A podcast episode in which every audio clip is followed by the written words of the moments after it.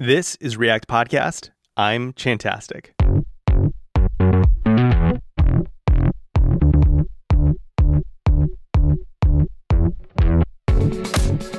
In this episode of React Podcast, Eli White shares the five core principles guiding React native development native experience at massive scale, fueling developer velocity on every platform with declarative UI. He also shares some insights about how Facebook organizes around features and products, not platforms, and shares news about exciting React Native collaborations with Microsoft. I loved hearing about the vibrant vision leading React Native development, and I'm sure you will too. This episode is sponsored by AWS Amplify and Infinite Red. AWS Amplify is the fastest way to develop web and native apps that scale. I bet that you're already using at least one AWS service to support customers today. So you're already familiar with the limitless composability of AWS services. But sometimes all that capability can be overwhelming. You just want one thing that's intentionally designed to make modern full stack development easy. AWS Amplify is for you. AWS Amplify takes the power and scale of AWS and tailors it to your needs as a cloud based web and mobile app developer.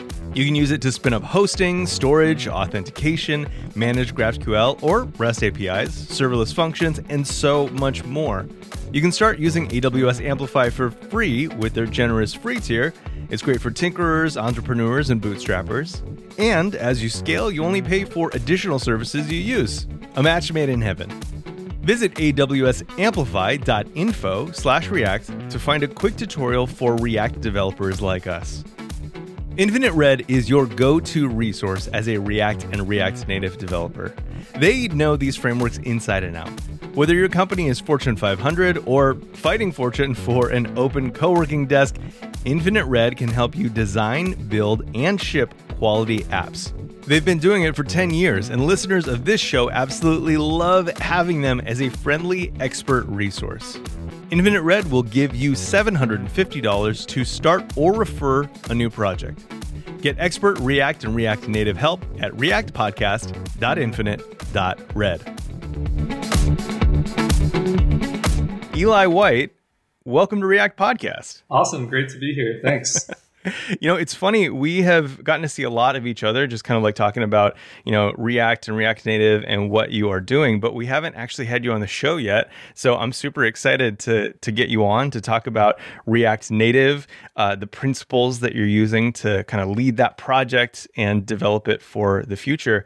Um, but for anyone who doesn't know you yet, could you tell us a little bit about who you are, what you do, how long you've been doing it, and uh, what you love about it? Yeah, absolutely. So I, am Eli White. I'm one of the engineering managers on React Native. Uh, I've been at Facebook and on React Native about three and a half years. Uh, I had never used React Native before joining the React Native team. I, I come from a web background, so I'm uh, you know very came from the React side and uh, worked on a lot of web infrastructure kind of things. So I, I, have a lot of that background that I kind of bring to React Native. Uh, but I wanted to kind of uh, coming into React Native, I wanted to take the things that I knew really well and apply them into an area that I didn't really know anything about, which was mobile and uh, React on Native. So that's kind of what my path to React Native uh, came from, and it's been really great, kind of seeing this new area uh, and working on mobile since then. Yeah, so you mentioned kind of going from React to React Native, and I'm and I'm really curious like what were you building with react before and how did that kind of translate to your work on react native? Yeah. So um, uh, when i was working with react i was uh, helping a web team that build out a, a web property and uh, a lot of the kind of web infrastructure side. So you know working with uh, setting up linters and uh, sure. webpack configs and jenkins ci configs all, all of that kind of stuff as well uh, and then coming to React Native, um, it, it, there's been a lot that's kind of transferred over. Uh, React Native is very similar to React on web. Uh, you know, you, you write the same components, you, you have pretty much the same style properties that you're used to. Um, but the differences are that instead of rendering to DOM nodes like divs and spans, you're rendering to uh, like native UI components. So yeah. like the, the, the box components that are provided by uh, iOS and Android. Uh, and so there's some things that are kind of different that are helpful to kind of understand about mobile as well. Like navigation on mobile, for example, is like wildly different than navigation is on web. Uh, and thinking of, thinking in that way uh, is different. But the way that you build your UI, the way that you uh, think about, you know, how you nest components and build out things with uh, context or Redux, and like all of that is exactly the same. That is interesting because I think you know I, have been a predominant. I've, I've touched React Native a little bit, but I've been predominantly a web developer like my my entire career. And it's interesting, like it's an interesting challenge. Like when you go from web, where you're working with, you know, you're working directly with elements, right? Like whether that be like you know div, span, unordered list, or whatever, um, you're working like directly with those, and you kind of see those show up in the DOM as like the way that you put them in. But there's an interesting thing that happens that you alluded to in in React Native, where you're using elements that sit above those native elements, so they're like native in in uh, iOS, native in Android, and whatnot. So there's a level of abstraction. Is that is that predominantly kind of where like React Native sits as a project? Like, is it just like React and then like there's React Native is this mapping to those platforms, or is it more complicated than that? Yeah. So one mental model that I kind of like to think about for React Native is uh, React Native in a lot of ways is like a browser. That the browser, like you write your JavaScript, but it is the thing that provides access to uh, your you know webcam or to the other kind of system devices. It okay. provides those kind of APIs, um, and it also has the implementation of div and span and all those things are like built into the browser, and so it does its layout uh, processing. It does uh, you know how to process CSS and do all of those kind of things. That's all in the browser core. So React Native is very similar. That uh, React Native takes the JavaScript that you write, but it provides the APIs that let you access native. It provides, uh, it does its layout calculation itself. And instead of like a browser will just draw every pixel on the screen, but React Native, instead of drawing that itself, it renders to the actual native components. But React Native is kind of the heart and soul of uh, specifying what you're able to use. And the thing that's nice about React Native that you don't get on the web is that on the web you can't add these features to your browser.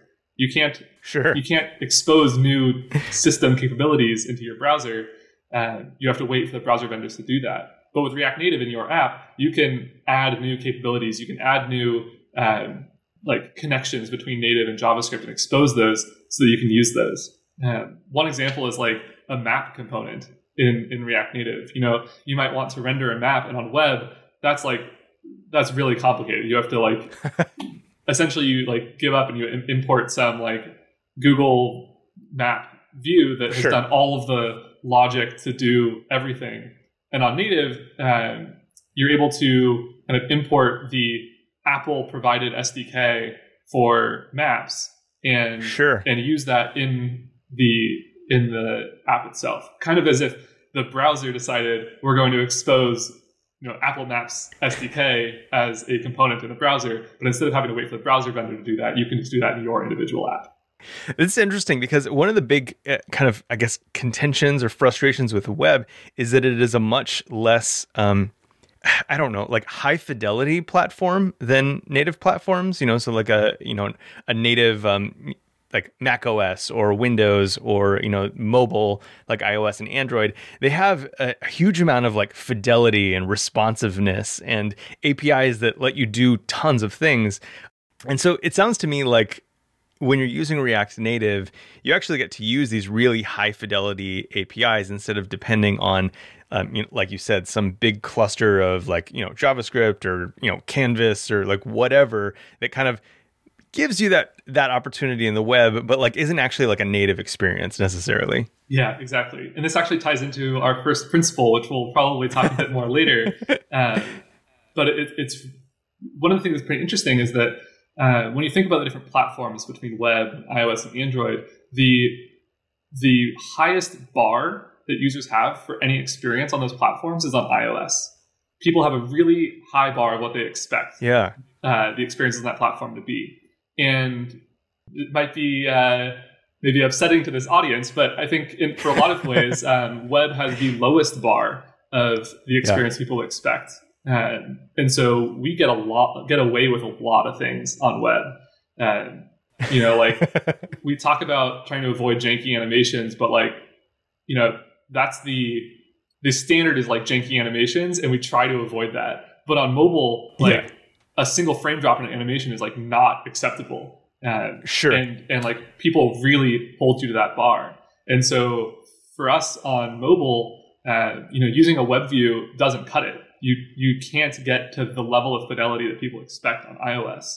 And so it's really important for us that the experiences built on React Native really meet the bar that people have for that platform. Yeah, this is a really interesting differentiator for React Native. I've always thought is that you know so many people want the ergonomics of you know JavaScript, HTML, CSS, um, and then and have just kind of put that into a web view on an application, and like it works, but it's like you're getting you you're getting the ergonomics, but then sacrificing the the user experience. And it feels like with React Native, you've really tried to flip that, where you still want those like ergonomics of uh, of JavaScript, being able to you know have bring your web developers in and have them be effective in the in the product, um, but with the value of these native components that that feel and look great and like predictable in those environments. Yeah, absolutely. And uh, kind of getting to our principles, the reason that kind of a native experience is our first principle is because we will trade off developer experience to give people a user experience that is hmm. uh, what people expect for that platform. So I, I do want to talk about the principles, but first I want to I want to kind of like back up just a little bit because um, I think we're going down that we're we're just barreling towards those principles, and I really want to get to those. But I want to ask like setting up principles feels like a really important part of of a project. I'm kind of curious. You, you wrote this article kind of detailing your five main principles for React Native, and I'm curious. You know, just before we go into those, what types of experience have you had leading this project that have that led you to want to redefine those principles or establish them um, at, at this point in you know 2020? Yeah, so I think React Native has had kind of a bunch of different kind of stages of its life. Uh, and, and when React Native was first announced, uh, React Native kind of came out of the gate saying like, we're a bunch of web engineers. We know how to build apps. Like, hey, mobile engineers, you've got this all wrong. Don't worry about it. We'll we'll fix this for you. Like, don't do what you do anymore. Just like, you know, be web engineers now. And right. uh, that was a big mistake on our part uh, mm. because that's not how we felt. Uh, and I think it's really set the wrong tone. That uh, I think a lot of engineers that are like really great native engineers, they see React Native in that in that mindset, and they see like these web engineers who know nothing about native, they know nothing, they know nothing about kind of what the expectation is of the platform, are are coming in and saying like we don't need mobile developers anymore, and that's not that's not sure. how we we feel. Uh, and so we figured that it's really important for us to tell, you know, how we do feel and, when, and what our story is. Um, and I think people have been able to kind of guess and talk about things, but it, it hasn't necessarily been aligned. And so instead of kind of responding to each individual person saying like, that's not what we believe, uh, it, it, it's easier to get pulled into the trap of what we don't believe. And I, I really wanted to focus sure. on what we do believe and the things that are important to us. I'm cu- curious about the nuance of how that actually manifests. Or like you mentioned routing a little bit earlier and how it's distinctly different, you know, on the web versus native platforms. Um, obviously, that was that was a challenge and something that you had to learn uh, from native uh, processes and engineering were there other things that kind of like rose to the surface as like challenges that really needed you needed that clear lines of communication between um, kind of this react native javascript type of experience but then also you know back back end not not back end uh, native knowledge and whatnot? Yeah. I think um, there's a bunch of different things in this category. There's like people who have expertise on native they know how to like debug native apps and um, you know improve the memory and be able to think about the life cycle of applications uh, and kind of all the gotchas around that. Uh, how to set up CI and like for for iOS and, and Android apps, um, as well as they they really help maintain the bar of mm. what the experience is on uh, on these native platforms. You know, like you have a bunch of iOS engineers or Android engineers, and and they're going to not let you say like not let you use React Native as an excuse. Uh, like, yeah, yeah, yeah. We really we really want to make sure that people working in React Native don't say like, oh, we can't do this because it's React Native. Uh, and I think people kind of can fall into that trap. And I think it's it's easier on web because like you don't have any other choice. Like you can only do what you do on web. Sure. Um, but I think one of the one of the perceptions that people have with React Native is that you can do everything in JavaScript, and you can do a lot of things in JavaScript. But React Native doesn't mean JavaScript. Mm. One of the things that's really important to us is that you use native code when you need to. Uh, that's that isn't you know avoiding React Native for a certain part of the application. That that is that is like a core belief of React Native that uh, you know if you need to bridge new components or APIs or implement something natively because it's too complicated or, or too uh, maybe confusing to have in JavaScript or there's already existing code in native to, to do that. Uh, using it in native is, is still React Native, and we want to encourage that. That's really interesting. I, I imagine that there's a kind of perception to someone who's investigating these things, you know, thinking like, well, there's not like a React Native library for this thing, or it doesn't do exactly the way that I want to. Um, it seems like that experience is is improved and um, I guess augmented by having people who are really familiar with uh, you know iOS and Android and you know all the other platforms that you actually target. Um, that they can actually now have a better space to work together um, than they did before, where it's just kind of like you have one team dedicated to one platform, and that's basically it. Yeah, exactly. I think um, it obviously depends on the, like the scale and size of your company, but um, sure. I think when people consider React Native, we don't want them to say like, "Oh, this means that we don't have to hire iOS and Android engineers. We just can hire our web engineers, and we'll be totally set." Uh, I think maybe at like you know you're starting a, a startup, you have two people. I think maybe that's fine, but I think as you grow, uh, the way that we see it, and the, the teams that we've seen have the best success are teams that still have some native engineers, but the ratio of native engineers to, to people who have like a JavaScript background can be very different than it would be with just native apps. Interesting. I'm curious, you know, since we're on this topic, what does that look like at Facebook? You know, you have, uh, you know, you, you have like the top, the tippity top of, you know, s- scale issues, right? And so I'm kind of curious, like, what does this look like at Facebook, you know, using React Native? Uh, how is it being implemented? And I mean, a- as much as you can tell me, um, and kind of what do those handoffs look like between your teams? Yeah, so on the, on the, the product side, uh, which might be most interesting to you, but uh, push me in a different direction if it's not.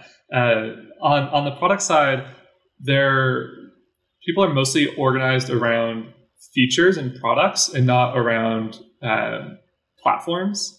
And so uh, you, you will typically have teams that go and build the same feature for all of the different platforms. And so hmm. by having being able to have like shared knowledge or, or uh, expertise, that helps a lot. Uh, people building this for web can also kind of build this on mobile. Uh, but we also have, you know, the teams that do the best with React Native have a couple of uh, native engineers on both platforms that can help uh, in any of the places that they need to. Uh, you know, bridging different APIs, thinking about different architecture for for how things might be laid out. Um, and so that's that's really what we see. One of the things that's interesting for us at React at, at, at uh, Facebook is that we have a lot of different choices for how you can build your application. There's hmm. nothing hmm. prescriptive about which framework you have to use.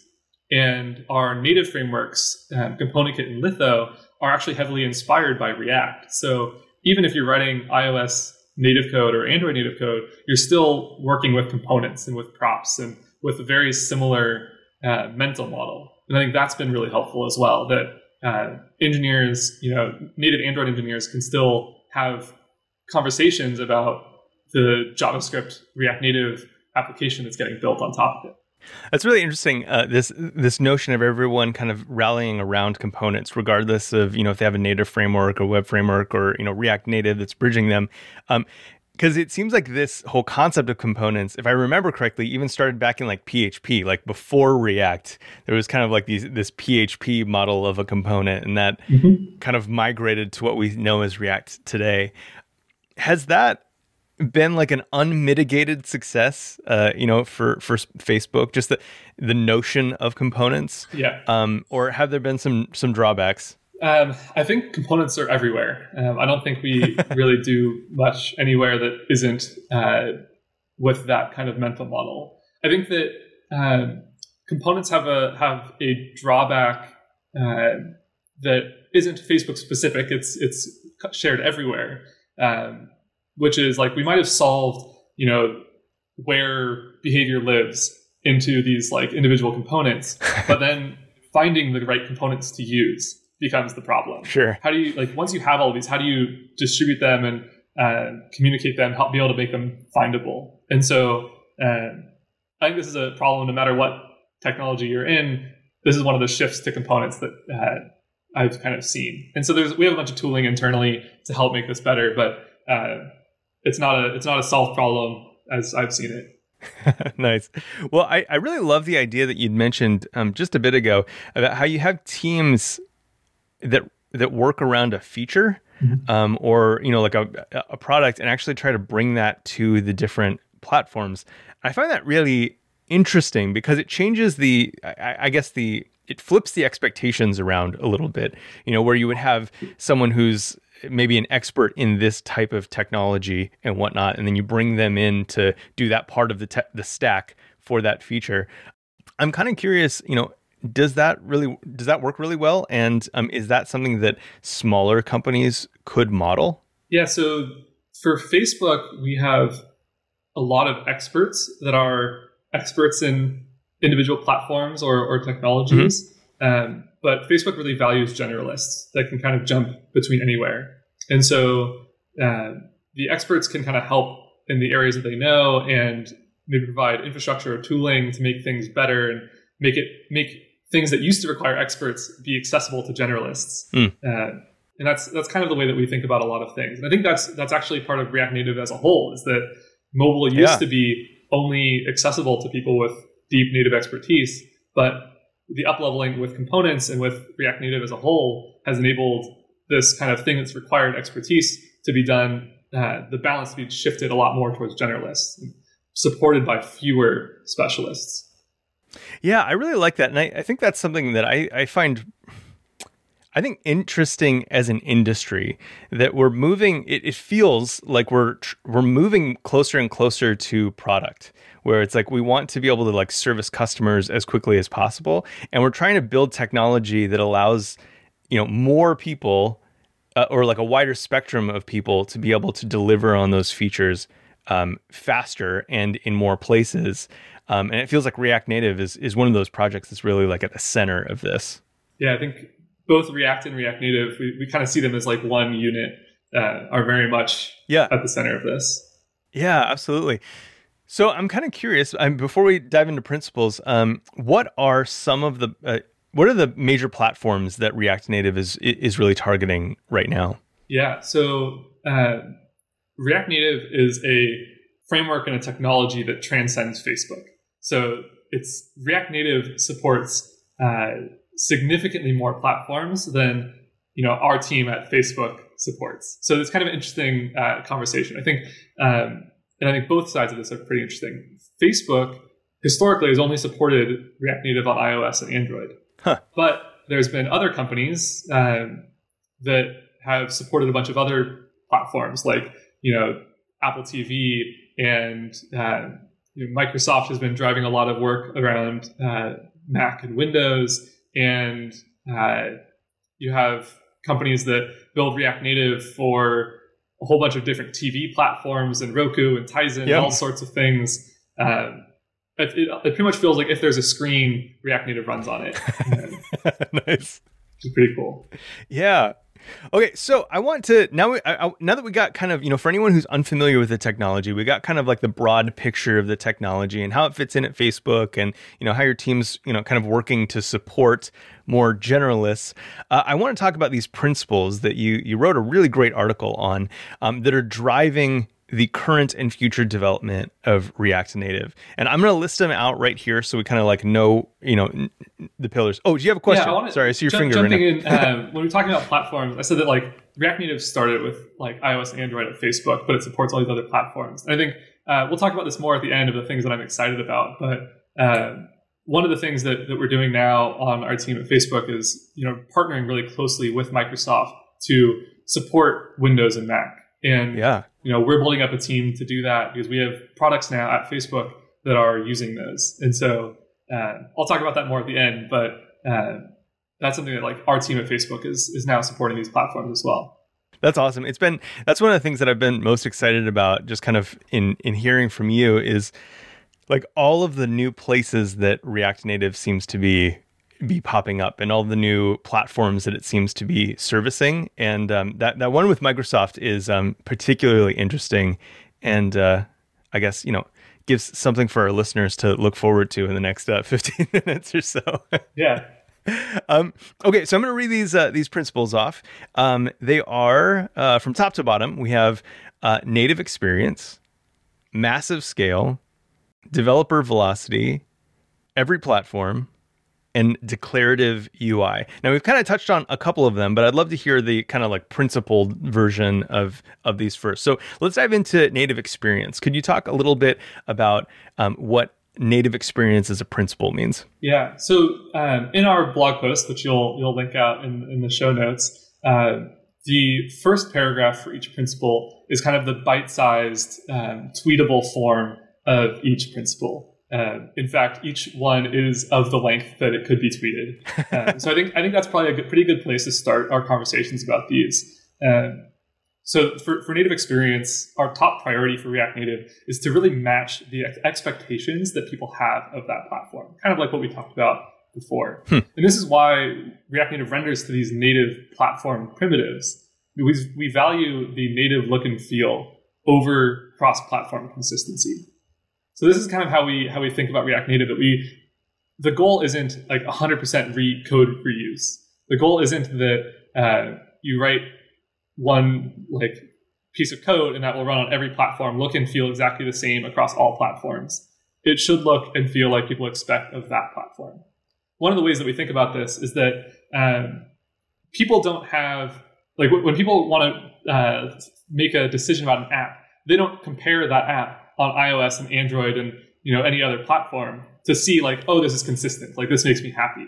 Instead, they check they check whether that app looks and feels like other apps on that platform. So if your right. app you know scrolls differently or has different like bounce behavior or uh, animations just feel subtly off it doesn't matter if it's consistent with other platforms. What we believe matters is that it it matches people's ex- expectations of the platform that they use. That's a pretty big challenge, I imagine, right? Because, like, you know, consistency with the platform versus consistency with, you know, your experience across platforms is maybe a level of consistency that people aren't used to thinking about consistency at, right? Like, it's easier to think of it as like, I, this thing looks exactly the same everywhere mm-hmm. versus this thing looks as its environment does on all of the platforms. Is that a challenging way to think about things, like or or talk about them as you introduce React Native to people? I think it is for people coming from web, and it really is not for people coming from native.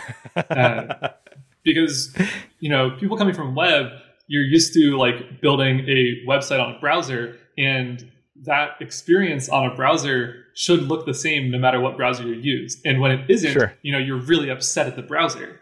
But in this case, uh, and, that, and that's because like you don't know which browser people use, and it's really interchangeable. But when you use a plat, when you use a different native device, you're very much locked into that native device, and yeah. really know what that platform should feel like. It doesn't matter what it feels like on other browsers, uh, other devices to you. It is really interesting because you know at least with the developers that I've talked to, they they hold very closely to the uh, interface guidelines for those platforms. Like it's very important to yeah. each person that their the experience match the surrounding apps as best as possible. Yeah, absolutely. And I think one of the, you asked one of the reasons that we why we created these principles, and I think one of the things that's really helpful is that uh, you know there's a lot of different technologies in this space now with Flutter and Swift UI and Jetpack Compose and uh, a bunch of different choices that people have, let alone web views, uh, when thinking about these. And so the trade-offs that people often talk about are, you know, maybe like performance or uh, who who created it. But I think that's not that's not really the, the the things that we really want people to think about. There are different trade-offs that uh, are aligned with different goals, and mm. we want to talk about the things that are really that really matter to us to help you kind of understand uh, if you're deciding between these technologies, which ones you feel aligned with. Um, for example, I think like Flutter, uh, I don't want to speak for them, and they, I, I haven't seen a, a, post like this from them, but uh, my understanding is that they don't have the same principle. That for them, it matters much more that the experience is the same across all platforms, uh, not because they want the experience to be the same across all platforms, but because they want the developer experience to be so great. They want interesting. You, to, you want they want you to be able to confidently write code and have confidence that it's going to work the same way um, wherever you write it.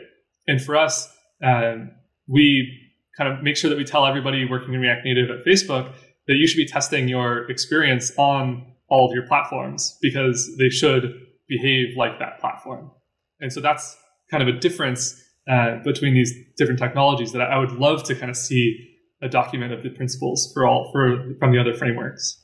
Yeah, yeah. What and I think this really showcases your your belief that you know, if it comes between a user experience and a developer experience, you're going to choose the user experience over the developer experience. Absolutely.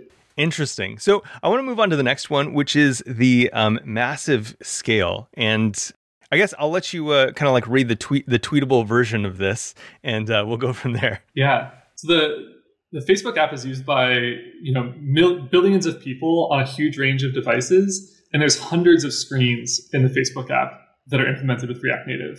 And so for our team, it's really important that we focus on the kind of issues that we see at that scale, uh, mm. which is kind of also saying that there's a lot of things that we aren't able to focus on because they don't cause us the biggest problems at this scale. You know, our team is only a certain size. We can't we can't focus on everything, and so we have to kind of draw that line where we need it to. And there aren't that many companies that are really using React Native at this scale. Uh, if any company other than Facebook is even close.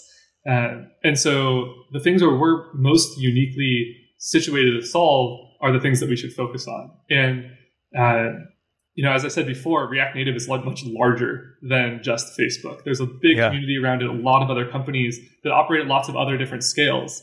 And so we want to enable other companies that operate at those scales to really focus on the things that impact them and provide that back to the ecosystem. And so as we think about, you know, the the APIs we provide and how we set up the community to be able to build third-party modules and uh, kind of contribute we want to help people contribute at the scale they're comfortable contributing.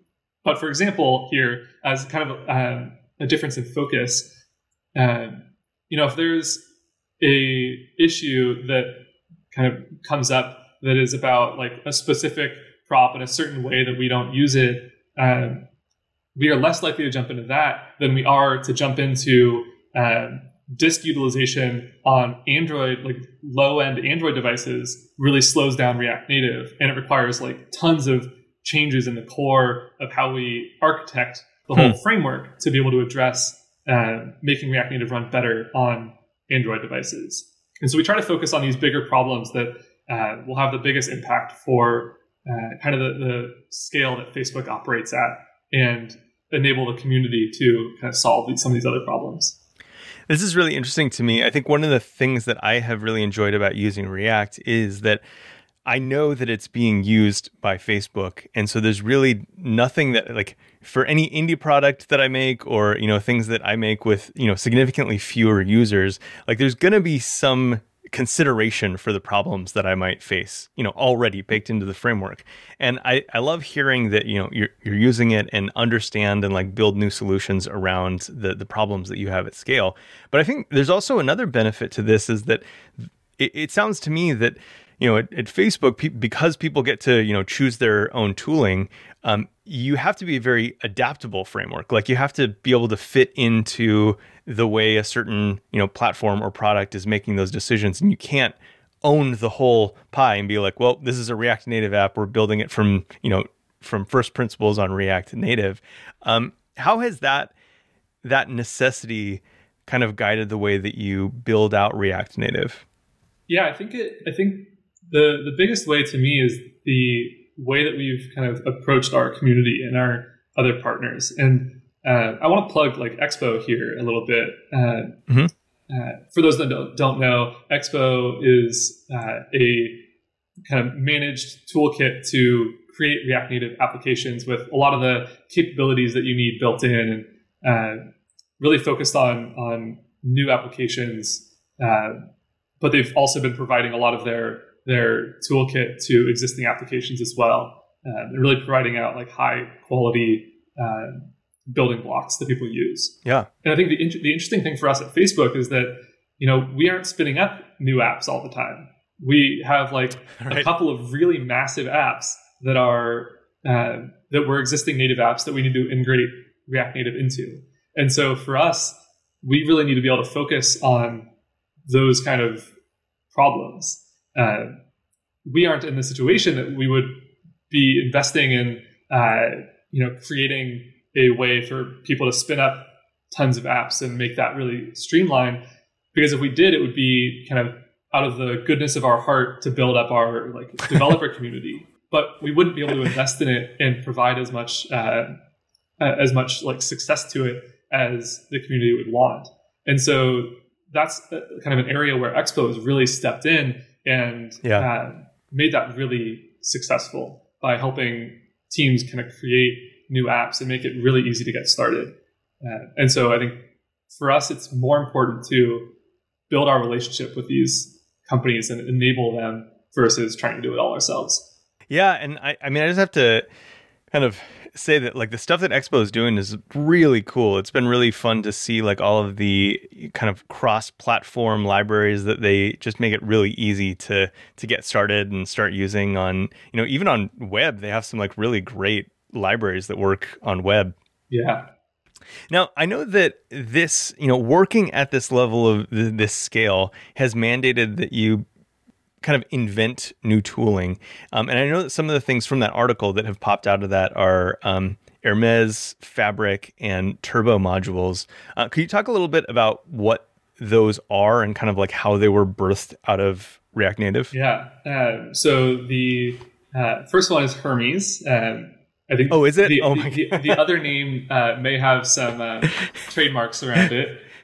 Oh, gotcha. Uh, but Hermes is our JavaScript uh, engine built specifically for React Native. And this is this is like a great example of uh, what it means for us to focus on on scale. Because as I mentioned, you know, like Android devices uh, have slow disks, and our focus there is to solve like serve the billions of people using React Native on Android uh, in the Facebook app. And so there's only so much that we can do loading JavaScript off disk. And uh, with an existing JavaScript VM, you have to load source code, the entire JavaScript bundle, and then you know parse it, and then compile it, and then like then start executing. And that also all has to happen on the startup of your application. And on web, you know, you have browser tabs that are around forever. The startup matters, yeah. but it also matters like can it still be you know fast after being open for a week? Uh, sure. And uh, that is not common on mobile that you keep uh, the same screen up for a week. What matters a lot is how fast you can start the app and switch apps and come back to it and get back right where you were. Mm. And so for us, we needed to be able to make it so that all of that work that's really common to a JavaScript VM goes away. And so for Hermes, hmm. that's really the main focus is really optimizing for startup performance on mobile. Uh, and you know, it's it's not a thing that anybody can do. Creating a new JavaScript engine. This is not a fork of V8. This is not uh, you know anything that exists. This was a from scratch via uh, from scratch JavaScript engine. Uh, and instead of parsing JavaScript, we compile that JavaScript to uh, bytecode that is then execute like directly executed uh, off disk. And so there's no there's no JavaScript source. There's no parsing. There's no evaluation. Um, wow. It is it is like actual bytecode instructions. Man, that's so so well, and I think kind of ties into this whole notion of like that. That's something that like not Facebook could not have done, right? Like you kind of have to be at a certain level to take on a project like that and actually optimize around that. Because I mean, I imagine that that was a non-trivial effort by some very talented engineers for a, an amount of time. Yeah, there's only so many JavaScript engine, engine engineers in the world. Uh, not just any any company could hire that and and uh, even even like be able to invest in that. You know, like yeah. we're able to invest in that at Facebook because it has such an impact on Android, where face, the Facebook app is like so is, is so important. Uh, and I don't think any other company has the scale that would warrant that investment. Yeah. Now, just out of my own curiosity, how did that how did that come about with I know that Apple in particular is very particular about the engines that run on its platform. And so I'm curious like did that infringe on some of their guidelines for that or uh, were you able to work around them with success or did you have to work with them to get this thing to work? Yeah, so as I mentioned, you know, Hermes is, is there to really solve our problems on Android and uh, the the disk on Android. And so uh, providing uh, as we built out Hermes, Hermes, Hermes is the Android JavaScript engine. Gotcha. Um, and so the you know disk on iOS is much faster than it is on on Android. It's not it's not as much of a problem there. Um, interesting. And so the focus has really been on Android. Fascinating. So I, it's interesting to me because I didn't realize that even at that you're able to do that at even like a platform level, like create these like you know. So this is effectively just targeting Android and the limitations there versus iOS, which have, as you mentioned, faster disks and kind of can use the platform that's available. Yeah. Um, the the impact on Android is much greater than the impact would be on on iOS. Uh, I think the you know, these optimizations are still valuable. You know, like not parsing the entire JavaScript bundle is still like it would only lead to wins. Uh, and so I think it would provide provide value, and uh, I think CallStack has actually been working on bringing Hermes to iOS and uh, kind of investigating that and, and, what kind of wins people might see. Uh, but our focus has really been been on Android. Interesting. Thanks for clarifying that for me because um, I, I had no idea. Um, now, Fabric that seems awfully close to Fiber in you know like that we got in React a, a couple years ago. Are those two related? Yeah. So Fabric and Fiber are kind of very similar in their missions and, and approach. Um, I don't know that many people remember React before Fiber, but uh, you know React got to a certain point where they couldn't bring the capabilities and the the optimizations that they wanted to, to bring on the architecture that existed, and so they kind of rethought the core of React without kind of changing the public API to be able to unlock these new capabilities in the future. Sure. And so we think about Fabric the same way. Uh, and uh, we have a couple of different big architecture projects that we're working on to kind of address, similar to Hermes, you know, we, we see these patterns that are kind of like uh, problems throughout the stack, none of which is like something that you can fix that one individual problem. We have to fix kind of the, like, kind of change the whole system. And so uh, we've been working on this new architecture uh, that will solve a lot of these kind of challenges that we've run into at, at our scale, uh, while you know not ch- not requiring much changes on the product code side. Trying to just be like an under the hood improvement that will unlock a lot of capabilities for us in the future. Nice, nice. Now, were there any other things on the scale side of things that you wanted to cover before we move to velocity? I think we should move on. Okay, let's move on. We're getting too too much into the weeds right now. this is great. I love these questions. I'm really happy to be um, talking about the principles. Um, we, I, I, wrote this, and uh, the main goal for this whole document was uh, sharing and being able to have conversations about it. This is this is a starting point, not a uh, end point. You know, this is what drives React Native, and we want to hear from other people how this lines up with their opinions and, and other technologies. And this is really about a conversation. So I'm glad we're having this conversation. Yeah, yeah, me too. And I think that brings up a really valuable point is, is that I think sometimes people see, you know, principles like this as as I don't know, maybe being like restrictive or, or whatnot. And I am so glad that you mentioned that because I think that being able to to say what your values are open up discussions, right? And you can kind of talk about like how something that you want is aligned with this principle or like unaligned with this principle, but that doesn't mean that you can't do it. It just means that like we got to kind of like rework it to like fit into these principles and these guidelines. Because a project like, you know, React Native would just fall apart if you didn't have any guiding principles. I mean, there's just too many people who yeah. are interested in having it be tailored to a certain way. Um, to just say yes to everybody. exactly. I think one of the other things that's interesting here is that these aren't the React Native principles. These are these are our team at Facebook's principles, uh, the React Native team at Facebook's principles, because you know React Native is much bigger than us. Um, you know, Expo has probably different principles as they work on React Native than than we do, and sure, uh, I think that's one of the things that's really valuable for our ecosystem is that you know we're able to kind of support these other partners to have different principles. But we figured it was really important to share ours because we've been the one driving this project from the from the front lines for a while. Yeah, yeah, yeah. And I mean, Expo is a really great example of you know something that can be aligned but have different principles and mm. try to to solve a different part of the problem that you're not allowed to. I love that. So developer velocity, that's the that's the third of the, you know, um, React Native team principles. Um, and uh, I'll read this one. This one says um, it should only take a few seconds um, to see the result of a code change or see the result of code changes. Uh, talk to me about that one because uh, that one seems really big and hugely important for a company as big as Facebook, where one second for every developer that works on something is you know hours a day. yeah, it's. I mean, at, when you're running at our scale with the number of engineers that we have. Um, we have dashboards that measure how many years per day are spent running yarn. You know like when you when you can save a little bit of time from something that really that really impacts a lot of people.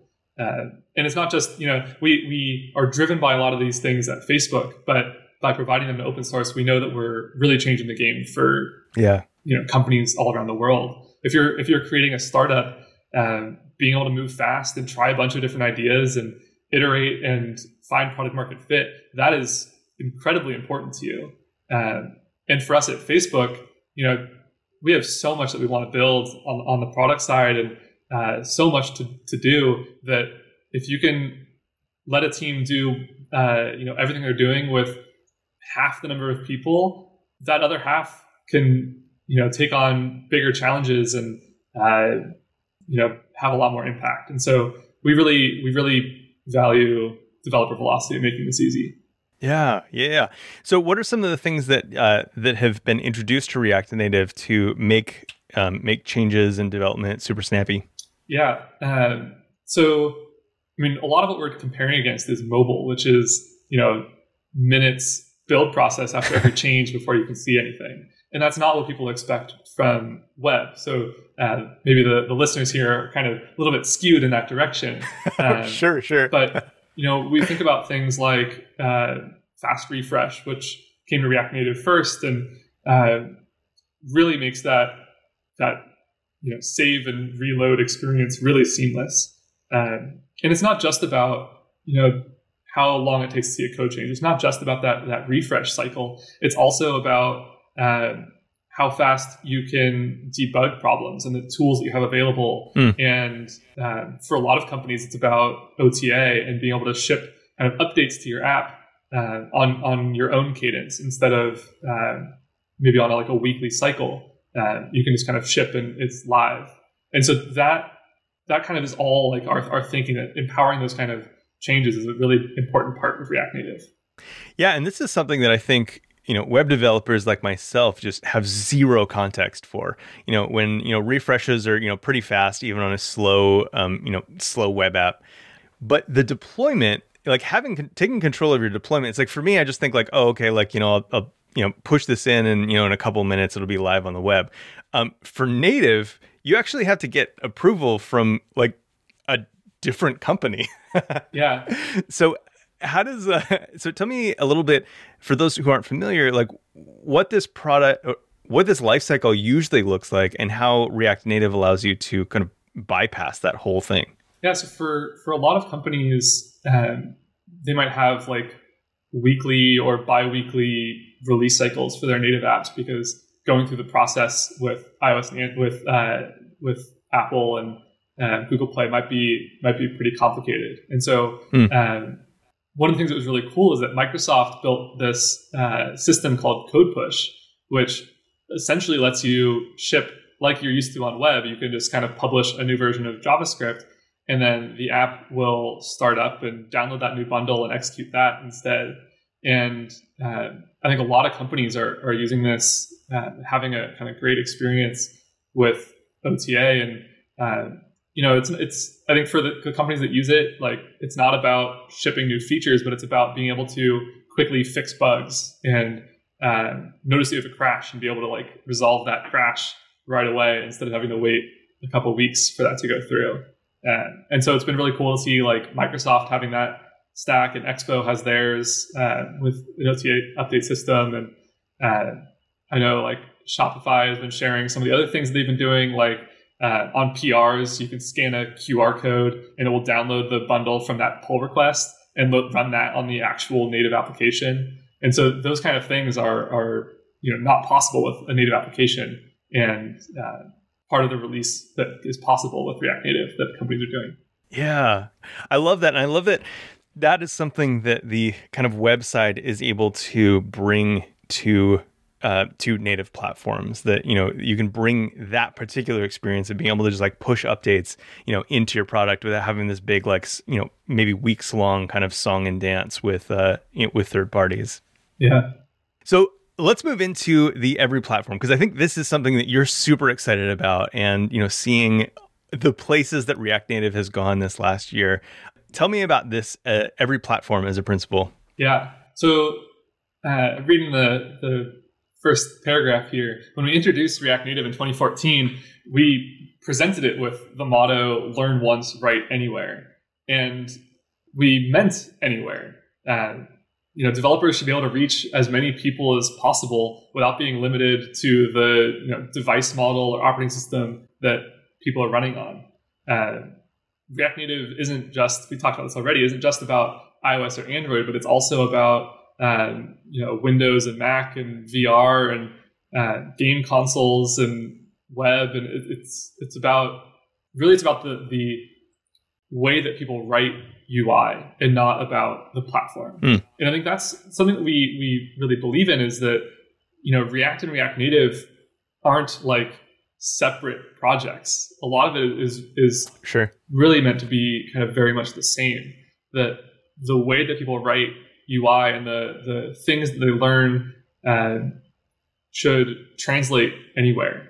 And kind of React Native pushed a lot of this with with what you're able to write, but we also now see this with um, you know uh, influencing the way that people write even native products uh, in terms of like the mental model being the same with Swift UI and Jetpack Compose and Flutter and yeah. Uh, so for us on React Native, uh, our goal isn't necessarily to have write once and, and run anywhere, but to have the authoring experience enable you to build really great experiences on, on individual platforms. So we've been doing that now with uh, Windows and Mac, uh, Facebook, as well as iOS and Android.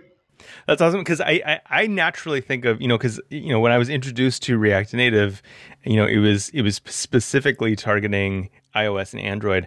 Um, but now you mentioned like this is going to, to, to desktop, to like different types of devices, to TVs and whatnot. Uh, tell me a little bit about the partnership that you have um, with Microsoft right now, building desktop experiences with React Native. Yeah. so um, when we open sourced React Native a couple years ago, uh, we never really thought about other platforms uh, being a thing that we would need to focus on because Facebook's so focused on you know our mobile apps on, on iOS and Android.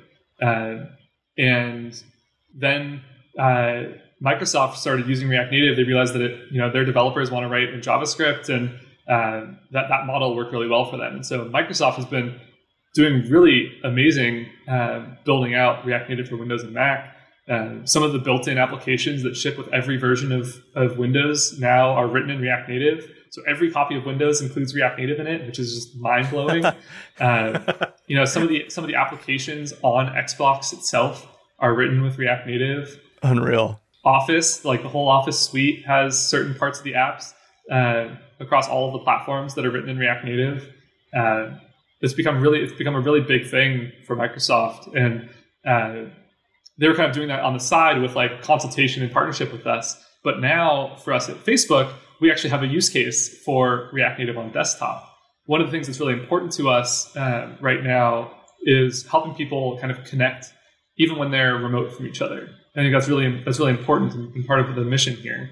And so um, one of the things that, that we've been building out is Messenger Desktop. And Messenger Desktop uh, has uh, been an Electron app, but there are some things that, that we want to do that aren't possible in an Electron app. Uh, there's a lot of limitations that it has. And so, you know, we were investigating like, do we build Messenger Desktop with like a native iOS and Android app? And the answer was like, this React Native for Windows and Mac thing works really well. Like this, this works out. And so uh, we've been building up a team here at Facebook uh, that I that I support that uh, is building out React Native for Windows and Mac in partnership with Microsoft. And so we kind of operate like we are one team across both of these companies. Uh, we, wow, that's awesome. We chat at least once a week. Uh, engineers on our team should feel just as comfortable with engineers on their team as they do with other engineers at Facebook. so this has kind of been our, our relationship. Uh, we want to make React Native uh, on desktop, you know, a really great experience.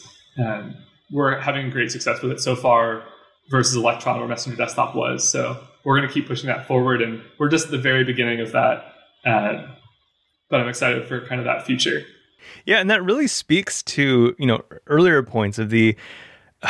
The extensibility of React Native, you know, to be able to go to platforms, um, to be introduced to platforms that it wasn't previously on, um, but then also its like flexibility, right? That it can go and like support a portion of Microsoft Office. It doesn't have to own the whole thing, and that that is just really fascinating um, to me. That this project can kind of like go anywhere uh, that it needs to go to to help people be more productive in a wide variety of environments. Yeah, and that's part of our, our ma- uh, focusing on massive scale principle as well. And you know, there's thousands of different screens in the React Native app. Uh, sorry, in the Facebook app, and some last time I checked a couple months ago, there was like 850 ish uh, screens in the app written in React Native, and so being able to enable existing apps have you know parts of it written in React Native versus the entire app having to be React Native is is really critical to us.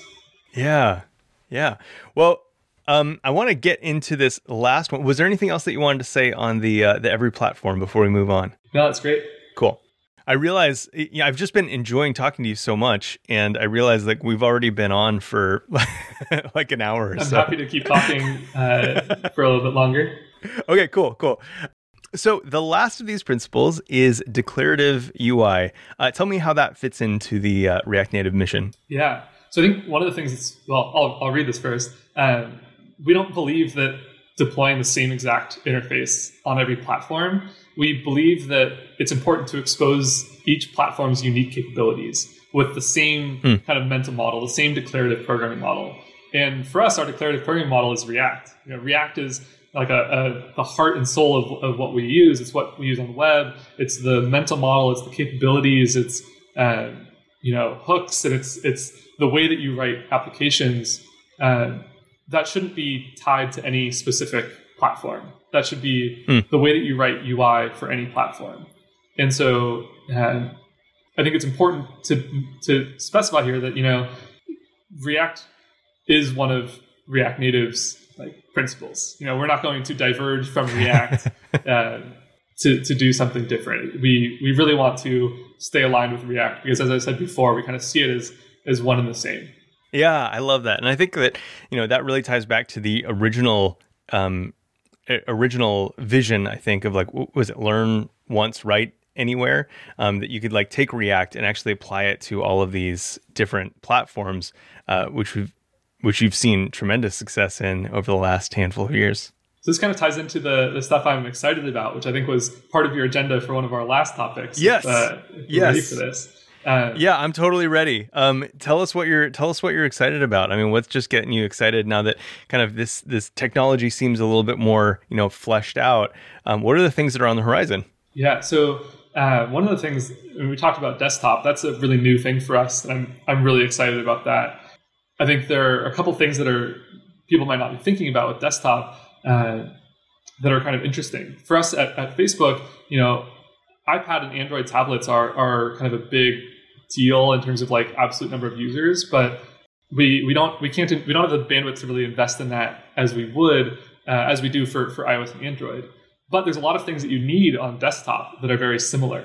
For example, sure. on on you know on, on a desktop application, you might hit Tab to kind of navigate through the key through the interface with your keyboard, and that's just like what you expect from a desktop application. Sure. But it's not something you do on a mobile app. You don't do that really, uh, having a touchscreen.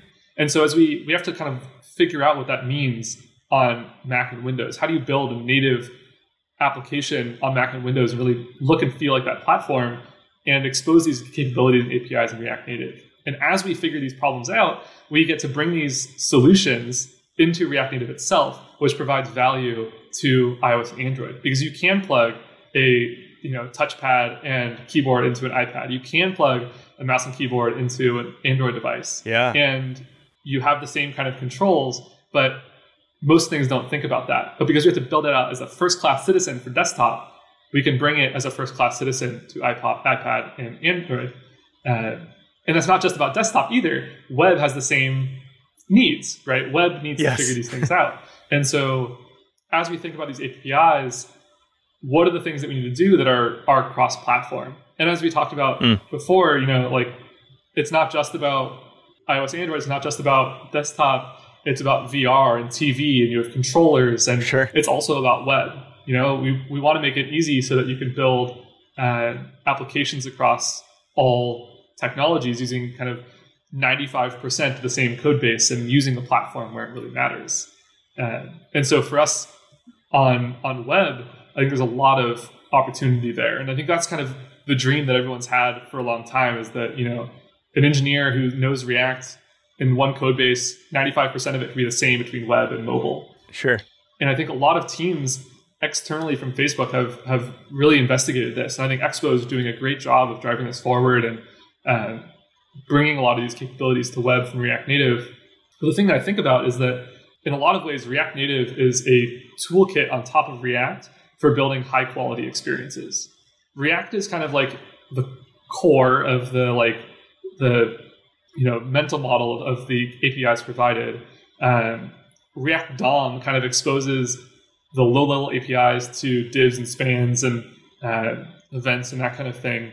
And React Native kind of builds builds on top of that with the patterns and uh, you know components and hooks and things that people need to build an application that's really high quality across any platform. And so I'm excited that as we build this out, we can start thinking more about web and uh, really make this really make this a really cool thing.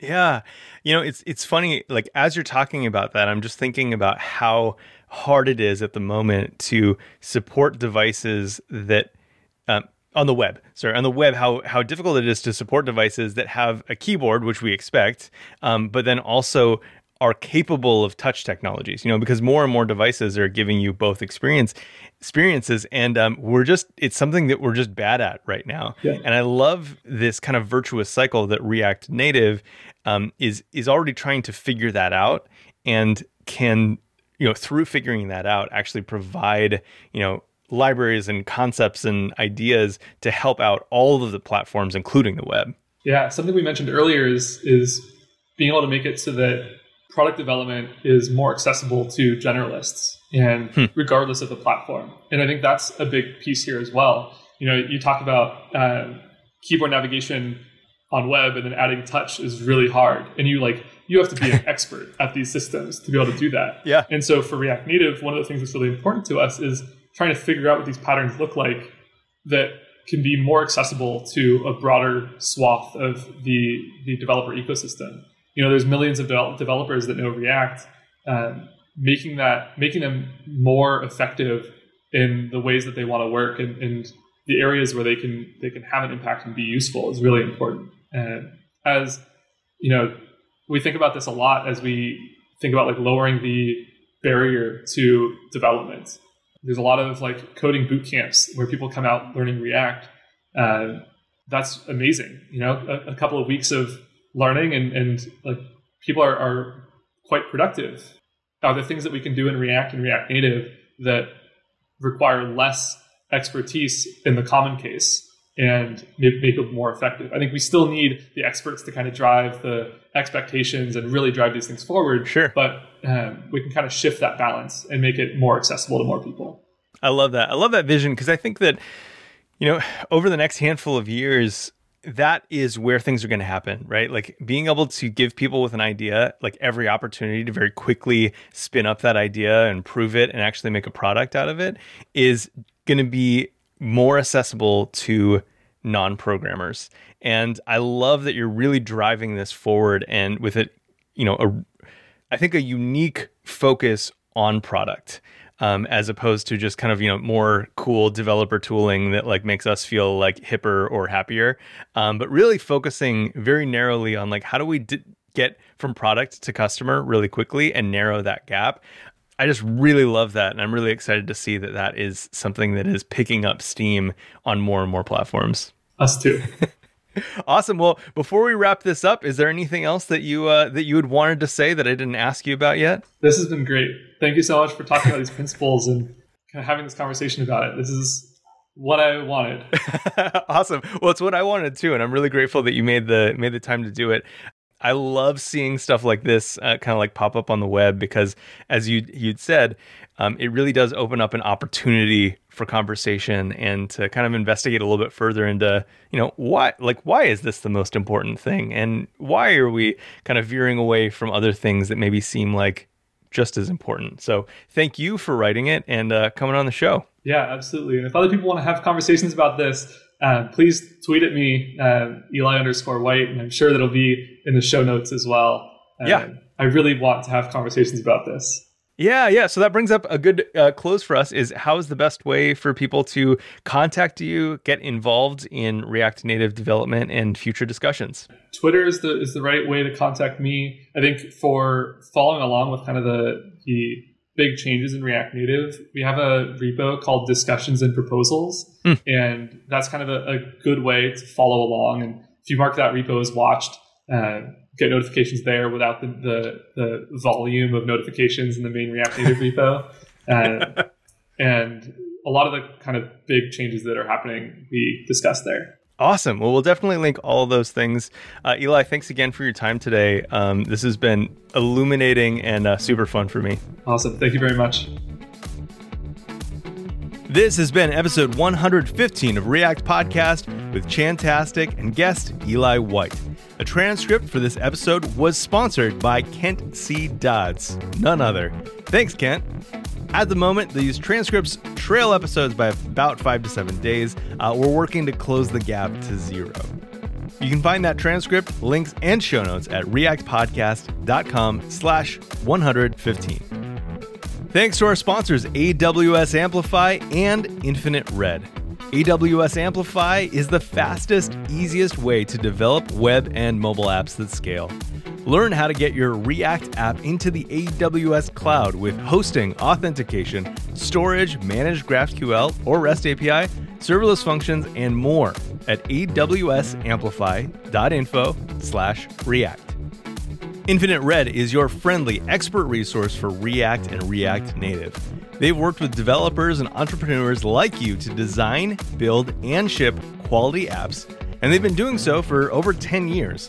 Infinite Red will give you $750 when you start or refer a new project. Get expert React and React Native help at reactpodcast.infinite.red. If you like this show, there's a fast, free way to demonstrate your support. Leave us a review on iTunes. It's the best way for you to let me know what you think we're doing right and what we can improve. Two to three minutes of your time helps us make the best show we possibly can.